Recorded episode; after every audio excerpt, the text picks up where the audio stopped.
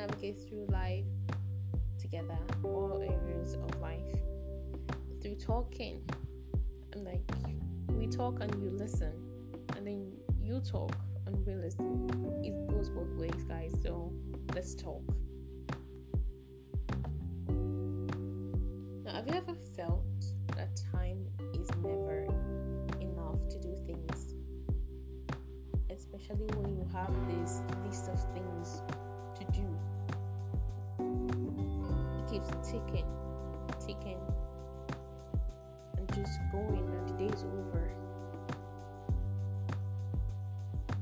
Me mostly, I have issues with time, or I had issues with time. I still have it, but so far it's not as bad as before. Now, for example, like when I was growing up, I remember like want to do my chores Saturday mostly. I know that okay, since I'm a girl, my focus is to be on the kitchen and then my own personal laundry. Now, the kitchen sometimes I want to do a thorough cleaning, and I mean thorough. I mean every crook and corner. I'm going to clean it, and I can start, for instance, by eight then you find out that I'm finishing by four. That shows that I didn't make use of my time well. I didn't make use of my time wisely. No, that was really bad because it affected other areas of my life. So I had realized that had okay, girl, you have to really work on your time, on how you do your chores and other tasks. Now I'm going to share with you like two tools that helped me or two tricks that helped me to overcome my mismanagement of time. And one is to have set goals. I set goals for myself. Two is to time every task that I do. Now, time management is basically managing your time effectively according to your work. It can be professional and it can be personal work, but just managing that time effectively because results is what comes out of every task that you perform. So, you want to produce positive results and productive results at the end of the day every task. Now, on the set goals, I just had to, okay, have tools that helped me to make those goals come to reality. And the first one was to organize myself. Now, when I organized myself,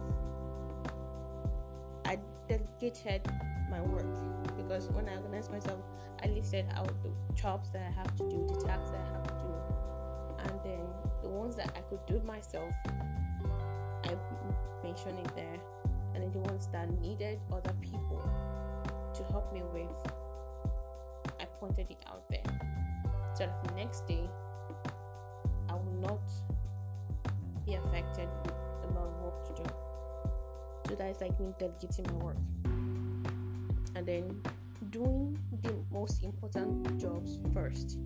The ones that are more more intense. I do those ones first. The ones that are more needed before the ones that are less intense. Then add to okay, create a timetable. Now my timetable isn't that flex it's very flexible, isn't rigid. Now that's where change comes in. Because change works with time. So you have to work with change, which makes you flexible. So if you're not very flexible, you have to really be flexible with your time. Because if you want to manage time well, flexibility has to come in because change is a constant thing in our life and in our jobs. We can't be so consistent like this is the pattern is going to take. The pattern is always going to change. Some of us don't have a particular pattern, but then we can still create time. We can still manage our time well because we know the rhythm. We are the only ones that can dance to it. So when you're creating your time, you create your time according to the rhythm of your work, not according to the rhythm of another person. No, according to the rhythm of your work.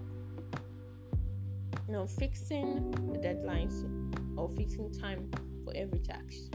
Now, you're timing yourself in doing something. Let's take, for example, now studying. Like, we want to study. Okay, you know, I want to study. You set time out. And when you set time out, now you're going to put aside every distraction that might come your way your phone or your brothers or your sisters or your mom. Try to, like, okay, clear up with them first. Then put your phone aside, put on flight mode, time yourself on your phone to read from social time to social time with full concentration. And you see that you actually get gain more with that time that you have set aside. Now, it might not work for you, but you can work for another person. But that this is something that works for me so well. Now, like little pros and cons of time management. Now, we'll start with the pros.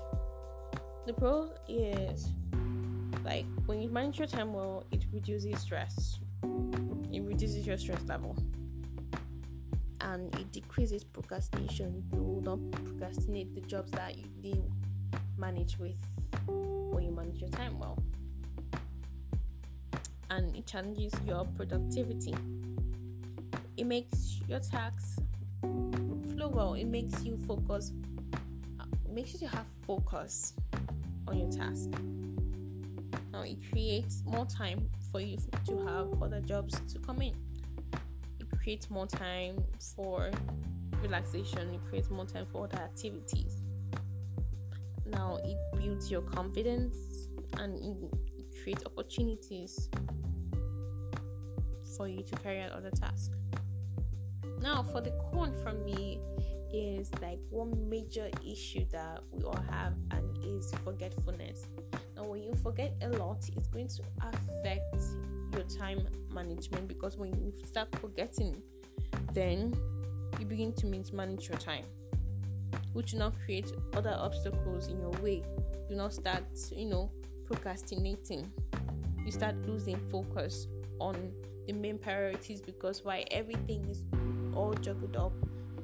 Which one is more important and which one is less important. You now become disorganized. Now, when you become disorganized, you now begin to feel tired and stressed out, which will make you dull. In that way, you will not be productive and you have load of work at your hands at the same time that you cannot complete. So, guys, how precious is your time? Um, how much time do you really have, or do you think you have?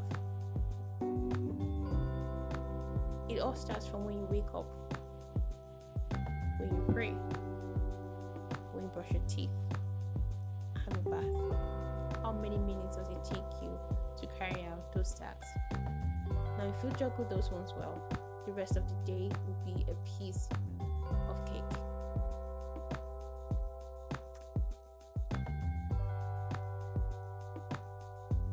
Time waits for no man.